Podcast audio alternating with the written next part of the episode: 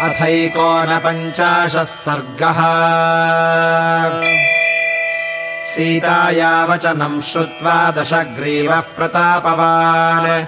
हस्ते हस्तम् समाहत्य चकार सुमहद्वपुः समैथिलीम् पुनर्वाक्यम् बभाषे वाक्यकोविदः। नोन्मत्तया श्रुतौ मन्ये मम वीर्यपराक्रमौ उद्वहेयम् भुजाभ्याम् तु मेदिनीमम्बरे स्थितः। पापिबेयम् समुद्रम् च मृत्युम् हन्याम् रणे स्थितः। अर्कम् तुद्याम् शरैस्तीक्ष्णैर्विभिन्द्याम् हिमहीतलम्। कामरूपेण उन्मत्ते पश्य माम् कामरूपिणम्। एवमुक्तवतस्तस्य रावणस्य शिखिप्रभे क्रुद्धस्य हरिपर्यन्ते रक्ते नेत्रे बभूवतुः। सद्यः सौम्यम् परित्यज्य तीक्ष्णरूपम् स रावणः स्वम् रूपम् कालरूपाभम् भेजे वैश्रवणानुजः। संरक्तनयनः श्रीमांस्तप्तकाञ्चनभूषणः क्रोधेन महताविष्टो नीलजीमूतसन्निभः दशास्यो विंशतिभुजो बभूवक्षणदाचरः। स परिव्राजगच्छद्ममहाकायो विहाय तत्। प्रतिपेदे स्वकम् रूपम् रावणो राक्षसाधिपः। रक्ताम्बरधरस्तस्थौ स्त्रीरत्नम् प्रेक्ष्य मैथिलीम् सतामसितकेशान्ताम् भास्करस्य प्रभाविव रसनाभरणोपेताम् मैथिलीम् रावणोऽब्रवीत्। त्रिषु लोकेषु विख्यातम् यदि भर्तारमिच्छसि। मामाश्रयवरारोहे तवाहम् सदृशः पतिः। माम् भजस्व चिराय त्वमहम् श्लाघ्यः पतिस्तव। नैव चाहम् क्वचिद्भद्रे करिष्ये तव विप्रियम्।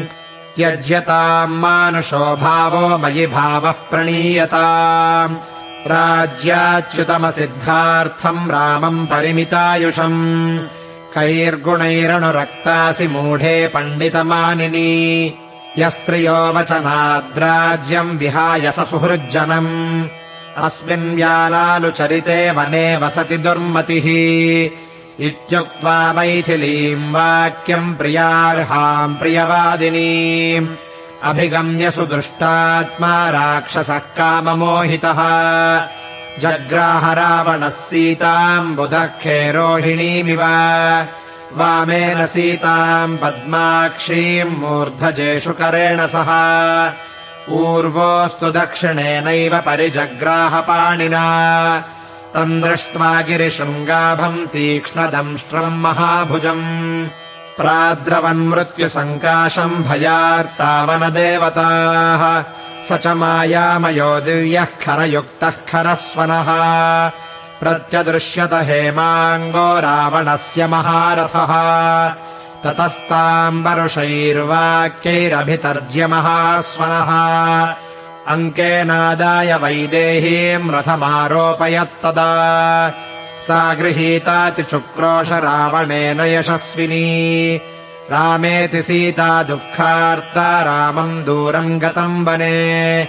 तामकामाम् स कामार्तः पन्नगेन्द्रवधूमिव। विचेष्टमानामादाय उत्पपाताथ रावणः। ततः सा राक्षसेन्द्रेण ह्रियमाणा विहाय सा वृषम् चक्रोशमत्तेव भ्रान्तचित्ता यथातुरा हा लक्ष्मणमहाबाहो गुरुचित्तप्रसादका। ह्रियमाणाम् न जानीषे रक्षसा कामरूपिणा। जीवितम् सुखमर्थम् च धर्महेतोः परित्यजन्।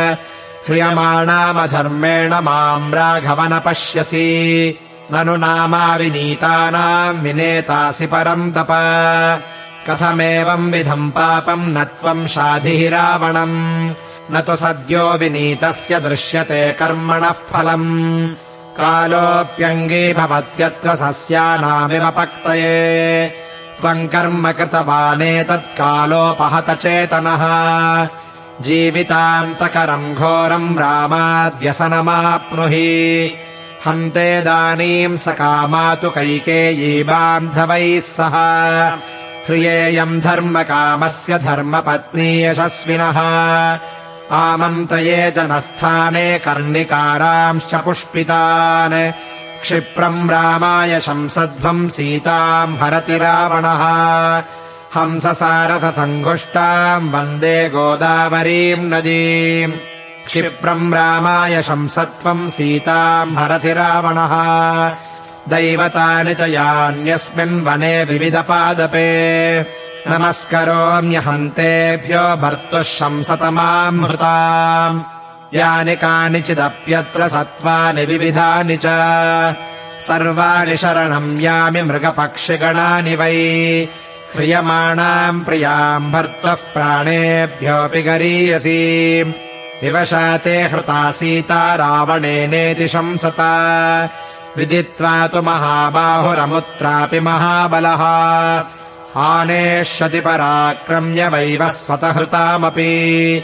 सा तदा करुणावाचो विलपन्ती सुदुःखिता।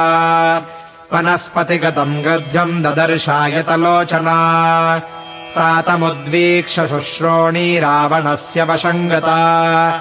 समाक्रन्दद्भयपरा दुःखोपहतया गिरा जटायो पश्य मामार्य ह्रियमाणामनाथवत्। अनेन राक्षसेन्द्रेण करुणम् पापकर्मणा। नैष वारयितुम् शक्यस्त्वया क्रूरो निशाचरः। सत्त्ववाञ्छितकाशी च सायुधश्चैव दुर्मतिः। रामाय तु यथा तत्त्वम् जटायो हरणम् मम। लक्ष्मणाय च तत्सर्वमाख्यातव्यमशेषतः इत्यार्षे श्रीमद् रामायणे वाल्मीकीये आदिकाव्ये अरण्यकाण्डे एकोनपञ्चाशः सर्गः